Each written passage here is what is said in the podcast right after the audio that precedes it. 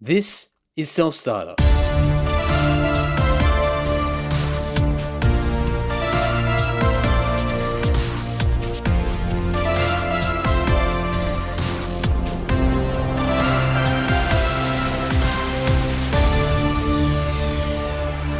Welcome, folks, to Self Starter Season 2. This is a podcast that highlights the small business owners, the self employed, and freelancers who have taken the plunge to create their own desirable lifestyle. My name is Andy Dowling. I'm also the host of the Andy Social Podcast, and I play bass in the Australian metal band Lord. You can follow me on Twitter, Instagram, and Facebook by searching at Andy Dowling, or you can go to selfstarter.com.au where you can learn more about me as well as everything to do with the self employment world. This episode is with George Fisher of George's Tech Repairs in Darwin. Now, George started his business at home by fixing his family and friends' mobile devices, and with a little bit of practice, George found that his skills could extend further than his inner circle, where he could actually start servicing his wider community. At the time, George had a steady and reliable full time job that he'd been at for the past several years. He had gradually made adjustments and had actually started to negotiate with his employer to move to a part time capacity so he could begin to invest more and more into his own business. With his family having many years of experience running their own businesses, George had the support and the guidance to ensure that he took gradual steps before diving in completely into the self employment world. In the early days of the business, George found himself making house calls and setting up stalls at the markets to help the local area address any issues they had with their mobile phones and tablets. As things built, George set up his own location where customers can now come in, in addition to continuing to have presence at the markets and doing the odd call out.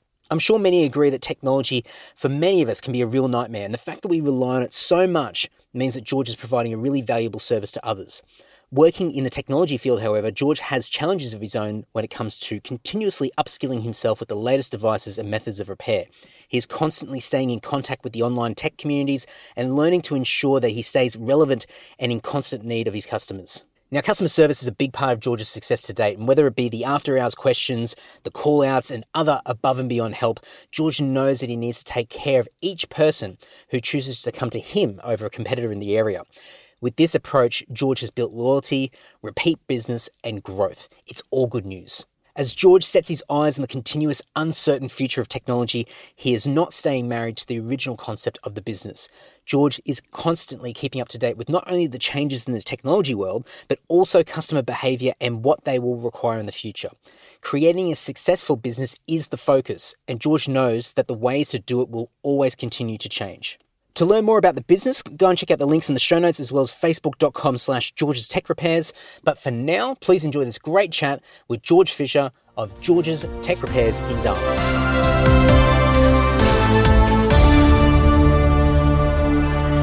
My name's George. I run George's Tech Repairs in Northern Territory. Um, it's just a one man army. Um, we do tech repairs, yeah. And how long's the business been up and running for? Uh, about two years. Awesome. So, looking back a little bit, what were you doing before this business came to be? Um, so I started as an apprentice uh, carpenter at about 16 years old. Um, I did that for about 10, 11 years, and then I started fixing my own stuff just as a side hobby. Um, just had a couple of broken phones at home, sort of thing. Started on the kitchen bench, um, and then work started slowing down, and the hobby started taking over, and yeah, sort of transitioned to that. Um, yeah. Had you ever had any sort of experience just doing something yourself as far as like your own business or anything like that, or is it um, sort of um, just this natural sort of you fell into it more or less? Yeah, I think that was more like it. Um, so with the, obviously working as a trader, you know, there's not really much to do with business. You just go get get away, sort of thing. Um, but no, it definitely was difficult changing from hobby to an actual business um, because yeah, didn't become less fun. It just became a lot more serious, a lot more. Well, I had a mortgage at the time, I still do, so I couldn't really muck around. I had to be, you know, 100% committed, sort of thing. Did you have like a bit of a light bulb moment where you sort of, you know, as you said, you were tinkering around, repairing your own stuff, uh, you know, yeah. in, in spare time. Did you have Did you have a moment where you sort of thought, geez, I need to I need to make a big decision here. Like, can I can I do this on my own and and make this into something?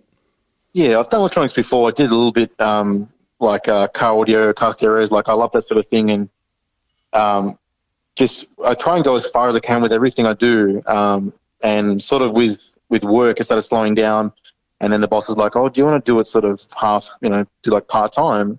And I remember working, doing a bit of landscaping, so we'd finished up the job we were on, just finishing off sort of thing, and then doing a few days a week in an office, and then a few days a week on site. I kind of realized that it was much nicer to be inside because in the territory the weather is yeah obviously very hot and very humid. Um, so that was a bit of a turning point. And then to be able to make more money and work for yourself, yeah, it sort of made my mind up pretty clear, pretty easy. It must have been good to have your boss to be able to sort of, you know, obviously understand from his point of view that, you know, work was drying up a little bit, but to give you sort of the freedom to be able to split it down down the middle and, and give yourself an opportunity to sort of go out and, and give this thing a shot. Yeah, very. I'm very grateful. Um, he's a multimillionaire and he's just a normal guy, like very humble.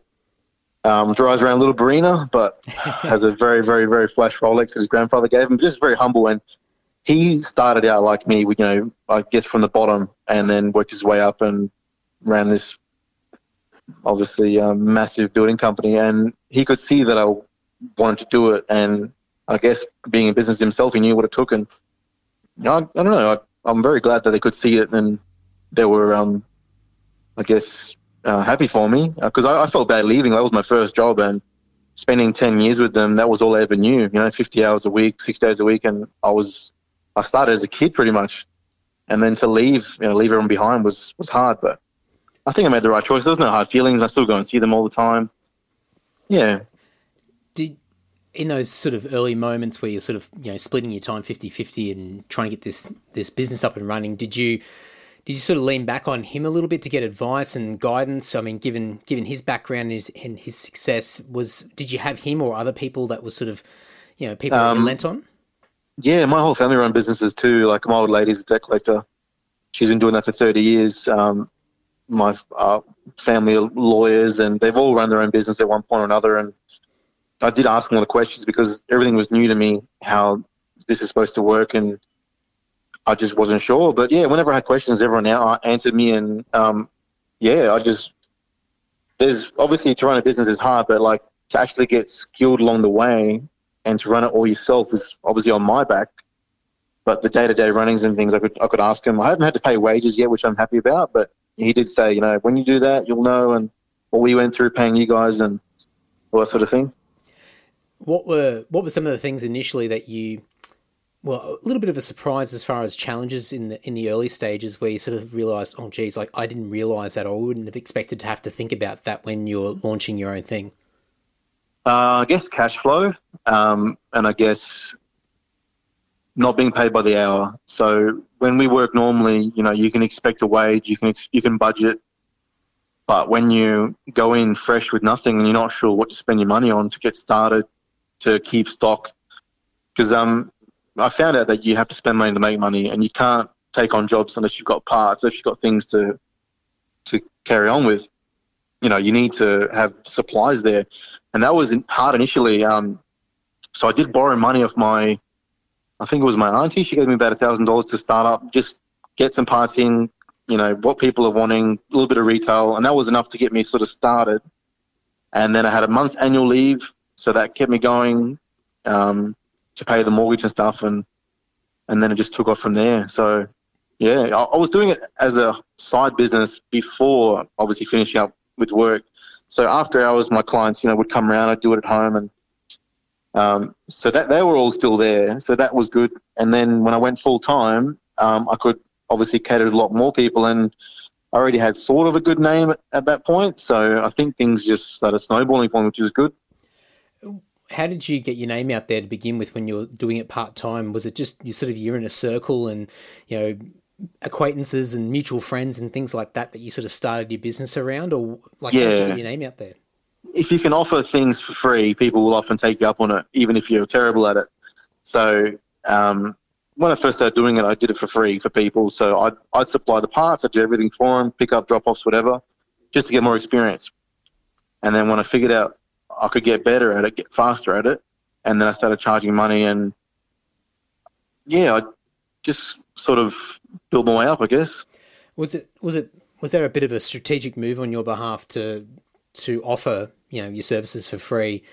Was it primarily to get upskilled, or was it also to sort of get something in return, like you know, obviously like testimonials or you know, good word of mouth or things like that for your own reputation? Was there sort of a bit of a strategy, or do you just sort of I don't know. I think a lot of these things that I see when I talk to a lot of people that are starting their own business that you kind of fall into a lot of stuff as you go and you sort of work things out and you go, oh, that feels right or Yeah. that sort of works. But did you have a bit of a plan? Because that's a really that's a that's a that's a particular thing that a lot of people would struggle with, especially when they're sort of trying to balance this new lifestyle where they've got a you know as you mentioned before you've got a mortgage already so you've got debt hanging over your over your head um, but to Yeah. make that decision to offer at least some of your services for free i mean that's a that's a gutsy thing to do but it makes a lot of sense it's hard because you you you don't want to obviously work for nothing forever, but to get that experience and to upskill and to get you know just your name out there, you've got to start somewhere. Other businesses have been established for many years before me, and they would have to start the same same thing. Um, but to be more attractive in the market, you have to offer something. Um, and yeah, I think just friends were happy to help me out, and I, as I was helping them as well, you know. Um, but I didn't really have a plan to be honest. I just said like one day I, I wanted to leave, and I felt very claustrophobic at work at one point. Like I felt like that's it, my time's up, my business is taken over. Um, why am I quoting during the day in the hot sun when I could be working in an office doing these people's jobs? I'm turning them away. So the wage was good. Like it was uh, over 100k a year uh, secured. I, I could have stayed there, but it was just I think um, I was a bit over it. And yeah, the whole free thing. I don't know. Like I guess I could afford it because I was still working full time. Mm. So I'd do jobs, you know, till 10, 11 o'clock at night. Um, basically, the kitchen table was just a mess. there was stuff everywhere. Um, but yeah, I think for the purpose of upskilling, and getting experience, you have to sort of take a loss at the start. People don't trust you, they don't know you, and it, it can backfire because you can get a lot of people taking advantage of you if you're doing it for nothing. oh Um, absolutely but you got to you got to be careful. Yeah, it's it's a it's a fine balance, and I think psychologically, a lot of people will resist um, going down that path of offering things for free because I think a lot of us are sort of you know built up and we, we grow up with that sort of exchange, uh, you know, goods for uh, money for services or, or for Yeah. goods or anything like that. So it's it's always Yeah. like this mutual exchange, and but um, I think a lot of the time, you know, there's a lot of non-monetary things that are just as valuable as as cash and so Exactly for, right. for you you've obviously seen the bigger picture there but did you i mean what was that conversation like with you know with that that inner circle with friends when you're offering these you know these free repairs or whatever you're doing with um, you know all these different people were you sort of you know i guess softly asking for you know their commitment Yeah. or, or maybe setting expectations for next time saying hey i'll give you a i'll give you a freebie now but um you know next time you know this is what what i'm looking to charge or how did how did those conversations take place Um, I remember saying, you know, to people that I'll do it for nothing the first time, um, and it was still a hobby at that point. So I was I wasn't sure if I was going to do it full time yet. Um, so I could, you know, do it for nothing and not worry about it because, you know, in a few months' time I could be doing something else. Um, but yeah, I think I just told people one day, oh, I'm fixing phones, or oh, I'm fixing computers, or I'm fixing this today. Like, I'm looking to get parts in. What do you guys want me to do? Like, what can I help you with? Or is there broken things that I could maybe have a look at opening up and repairing? Because that's the best way to learn. And um, I used to tell them, like, the next step, if I'm not going to fix it, and if you don't want to spend the money, you're going to throw it in the bin. Like, to save on e-waste and other things like that, let me have a go at it. If I don't fix it, you're no worse off. You're going to throw it away. But if I do fix it, you've got something that you can either keep, resell, hand down, whatever. So that was, in, you know, attractive as well for people to to recycle things. Um, but yeah, I think I just said one day, oh, I'm, I'm doing this as a side job, and then it just started snowballing out of control, and yeah, It's it's quite interesting just the way you've explained that then because you know if when I looked at your business name and I had a bit of a sticky beak, you know if I look at it ve- very literally, it's you know you've got a device it needs to be repaired and that's it.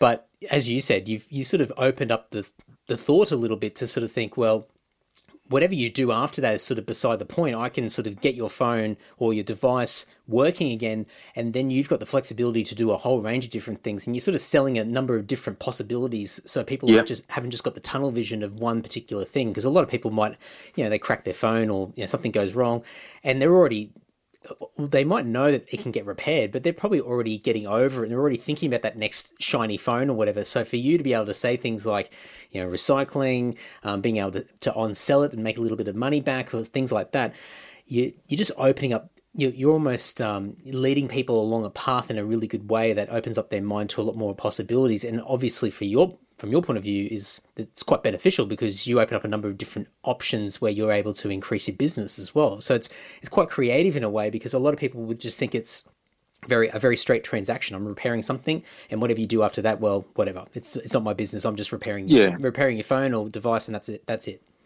Yeah.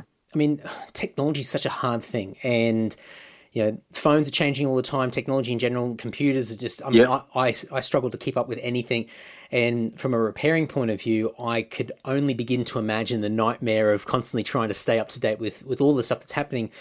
Apart from you know physically working on these things and, and being exposed to them as people bring stuff to you, um, what other ways or what other methods do you use to try and keep yourself fresh and upskilled with with all the technology that's constantly changing? Um, so I've done a few online courses just in electronics and a few other things, but they're very dated very quickly because nobody's opening up the newest devices to show you the internals. So you've always got to look at forums. Um, you always wait for people to make mistakes on their own things or other things that they've just bought and uh, give you some insight into what's happening, you know, in the world of repairs or in issues that are coming up. Because as most, um, you know, things progress, you've got to follow it. And tools change. Um, things as simple as screwdrivers change every phone. Mm. You've got to you got to keep ahead of it all the time. You, and if you're if you're behind, people will go somewhere else, and you lose that customer. So I watch forums. Uh, I'm a part of them. I've got colleagues in interstate. Um, I'd say Facebook contacts over in America, in China, like there, and they've got different phones to us. Sometimes they've got you know different market, but they release phones over there faster than I guess we might get it. Um, so I guess you just got to watch and try and pick up what's happening. Like uh, people are pretty quick to point out um, issues with phones and stuff like that. It's very widespread. So when someone has an issue, they put on the forum, you learn from it, and you can see, you know, this might affect my job. I've got to take note of it, tell the customer to come in, possible outcomes. It's yeah, and some companies put in um, I wouldn't say failure points, but it's almost like that in some of the devices. You've got to be very careful when you're doing things and um, not to blame it on, you know, the ghost in the phone. You want to know exactly what the problem is, so you have to stay educated and stay ahead. Um, so yeah, just a lot of reading, a lot of um, taking things apart, a lot of upskilling, um, trying to push the next level because I can see other people that are better than me, and I want to get to that point. So I see what they're doing, and I see the tools they use, so I might buy the tools they use, and then attempt the jobs they're doing. A lot of times there's no documentation of what they've done or how they do it, but you can sort of see what they're doing, and then you try and get it, see where you've made mistakes, and it's just like that. You just try and keep up with everyone else who's, you know, ahead of you, I guess.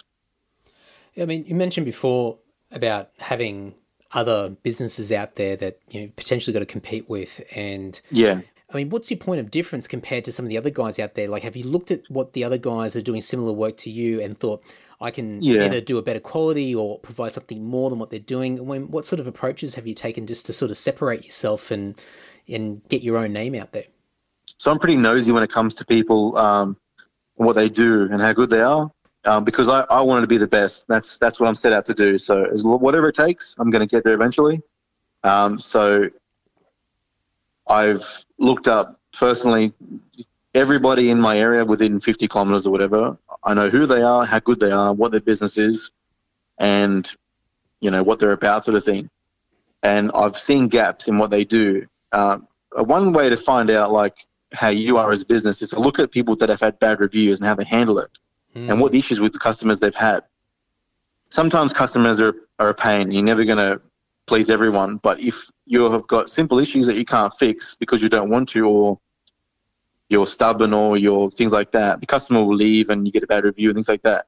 I wanted to start at a high level and keep that, which is why in only a year or so of full time work, I've surpassed everyone around me in reviews, likes, whatever. Because to me, it's like this is how it should run from the start. Um, be as good as you can, do the best price you can, be a, you know the customer service has to be a top notch all the time, and I've just seen other people fall short in a few areas where they could have, you know, taken the phone apart again, fix something small, keep the customer happy. Um, and yeah, I just I just saw that gap, and I thought, you know, what are they doing wrong, and why are they getting bad reviews when the skill level should be pretty high? They've done it for many years. Um, they've got big shop fronts, they've got employees, they're obviously doing well, but the reviews are bad.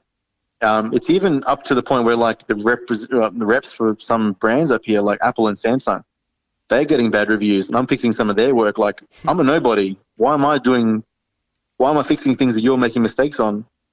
And it's just I think if you care um, and more and more personable, maybe customers like that, and they come back, and you get a better rating. I don't know. Like I haven't done anything different. I think I've just tried to treat people the way I want to be treated, and if I was a customer, and I don't know, like, but I, I figured out quickly who everyone was and how good they were, and I wanted to be better.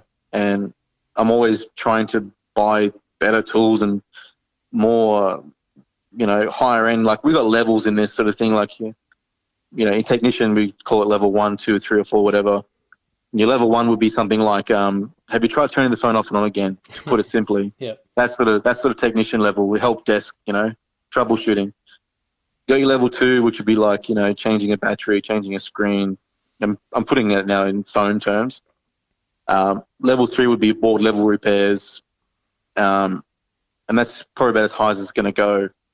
And then um, I, I can see where other people are at, and if you can be better than them, you can take their work away. Not in a bad way, but you can sub it. You can you can get their work they can't do. So it's it's beneficial for you to upskill. I just saw a gap, and I'm like, I want to fit in here, be better, better service, and people should spread the word for me and be fans and I shouldn't have to advertise. Shouldn't have to really bust my ass and and put my name out too much if people are going to tag me and everything now. And that's just yeah how I started it. I think um, oh, there's a few gold nuggets in there, especially where you you're talking about sort of looking to see what reviews other businesses are getting. Because I think it's funny, like so many of us, whether it's business or you know my background playing music and whatever yeah. it, whatever it is that you're passionate about or you're immersed in, and you want you want the secret sauce. You want to see why people are doing better than you, or you know you you want to aspire to something or a particular level of achievement, and you're looking for what makes them good, but sometimes, and you've nailed on the head, looking at bad reviews, you're almost uncovering more secrets that way than than the other way. You know, you're seeing where where the holes are, where the gaps are, and what you can do that they're not doing. And customers are truthful; they're they're putting it out there. And and yes, as you said before, some can be an absolute pain and a nightmare to deal with, but a lot of people are pretty genuine. And if they're compelled enough to write a review online, it's it's going to be fairly genuine, whether it be positive or negative. So, you know, for you to have the awareness to be able to sort of go all right, well, I'm going to read these reviews and see where I can actually improve on what they're doing. Um, it's it's it's really really good because um, that's it doesn't have to be rocket science. It can be something very simple. Yeah. And as you said, it's not that you're doing anything drastically different to anybody. You're just you're you're really sort of becoming aware of the customer and, and treating them like you would want to be treated yourself. And um, that's quite powerful, and that's what breeds loyal, loyalty. Exactly right. You want to breed fans basically that are going to go. You know, they don't owe me anything because I've, they've paid me. So, but they want to tell their friends how what happened, or they want to. They'll help advertise for me in their own way, and that's powerful. Like people pay money for S. You know, SEO is obviously mm, people yeah. pay money for that. They pay money for Google reviews. They pay money for um, Facebook likes and stuff. But if you go on a page or a, a buy, swap, and sell site and someone says, "Who can fix this?"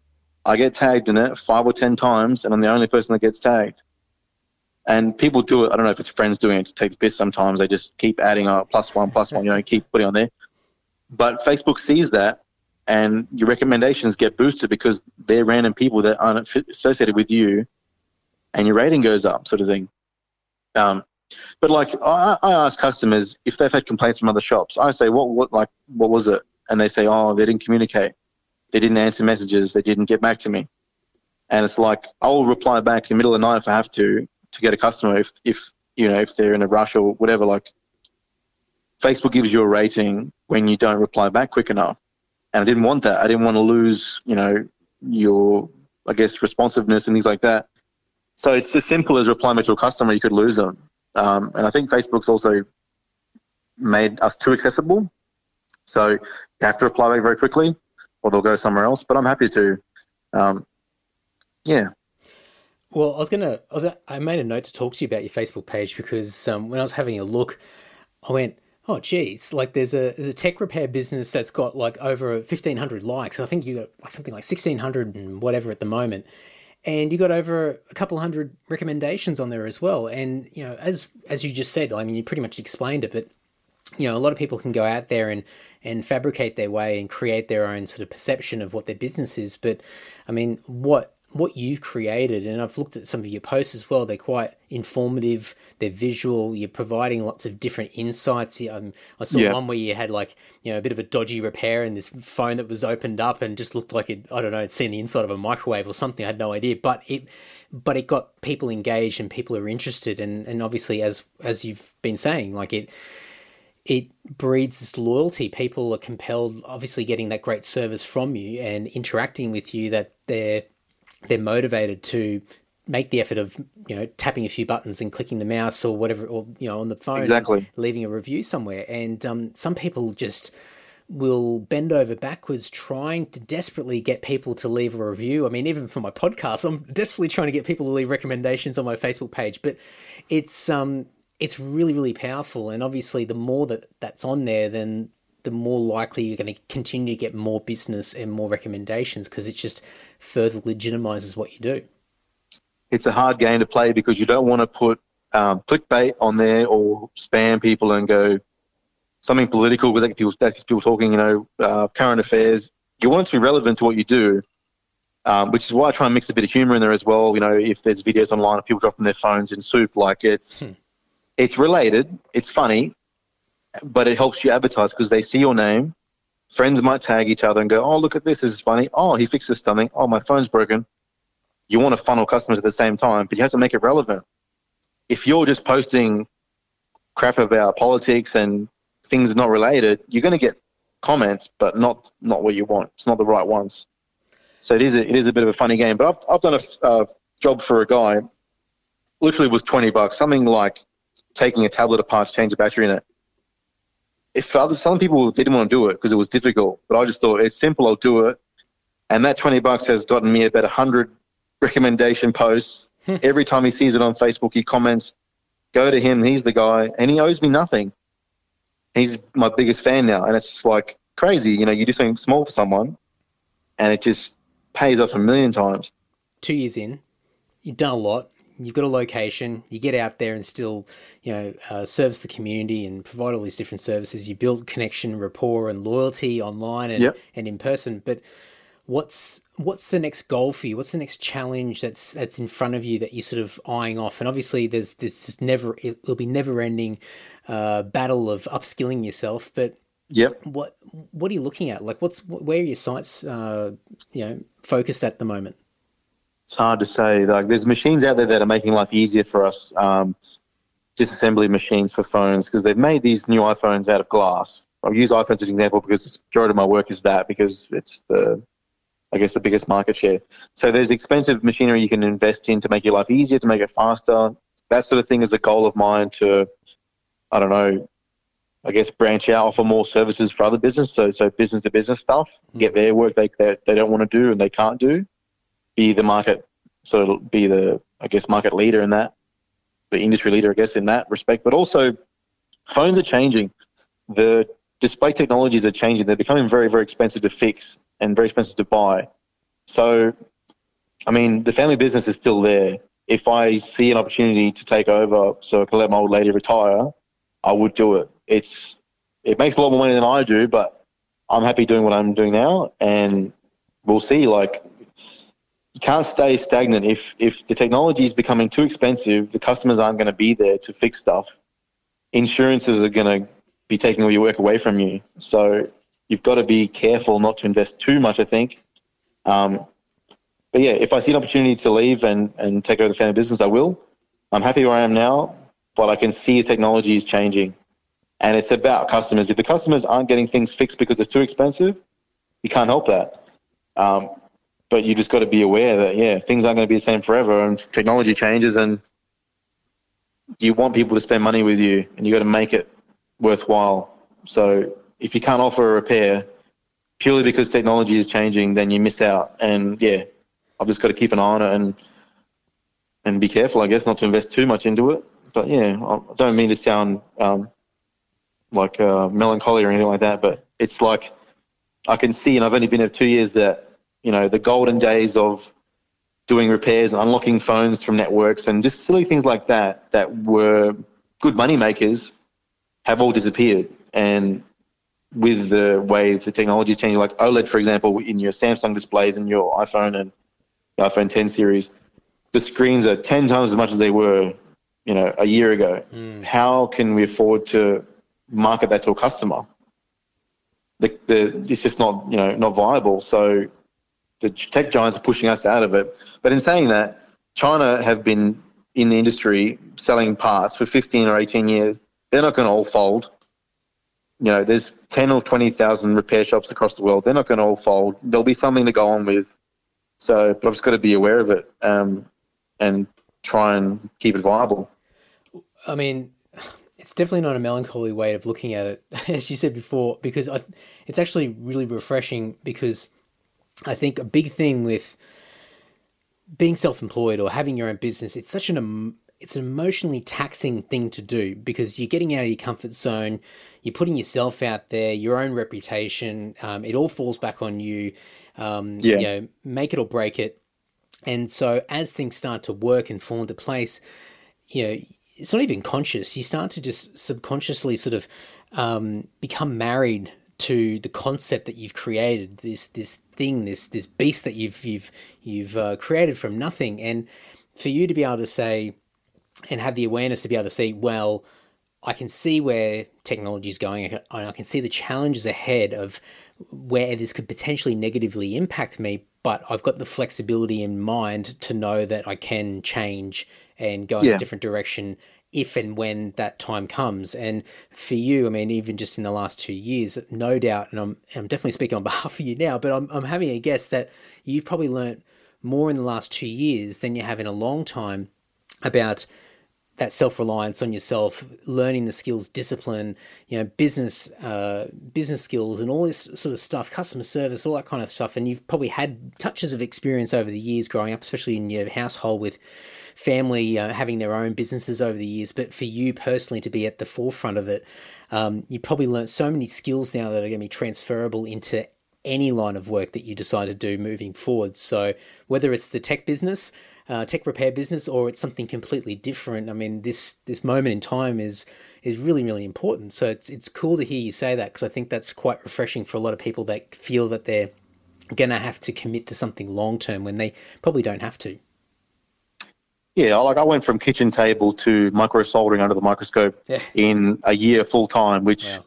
people have been doing for ten years don't even want to get that far with it. Mm. They're happy just to do the basics and make a living off that but I can see how things are changing, and I guess uh, don't get too far in if, if all of a sudden it comes crashing down. Things have been good so far, I guess. We've just got to keep riding it.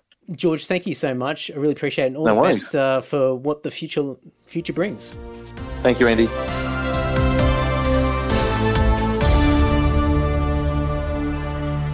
Learn more about George from George's Tech Repairs, you can click through to the show notes on your favourite podcast player or head over to selfstarter.com.au where you'll find more details from our guest as well as my key takeaways. Number one, is it time to negotiate? George had been employed for quite a number of years, and as he built his repair business, he began to transition away from the stability of his traditional job. Rather than jump ship straight away, George was able to negotiate with his employer to go to a part time capacity. That way, he was still contributing, he was earning a steady income, but he was also opening up his time to be able to focus on and build his own business. Now, if you're still working for someone else and have plans to start your own business, look at how you can think outside the box and negotiate with your employer. Taking the sacrifice of full time income in exchange for more time to work on your craft could be worth far more than any short term cut of pay that you could take. Number two, offer services for free. A great way to build your own skills and reputation in the marketplace is by offering freebies or significant discounts to people. as you are looking to create a name for yourself, build trust and reputation, you're going to have to find ways to incentivize others to use your product and service over others.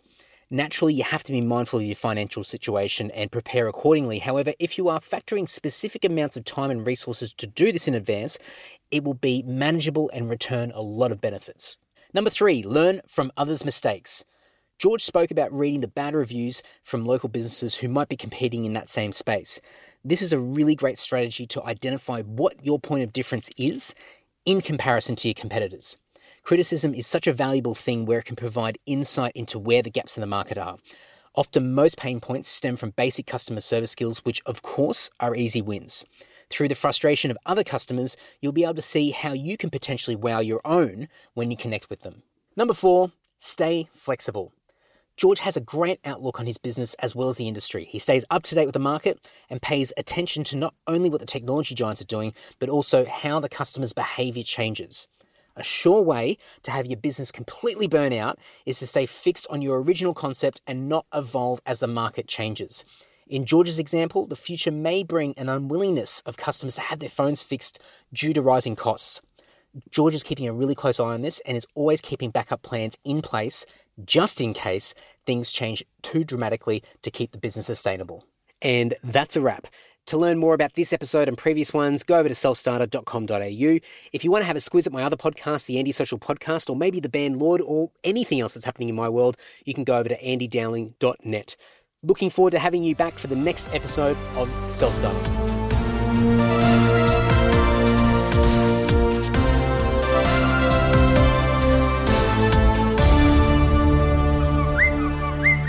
Larry. Larry, please.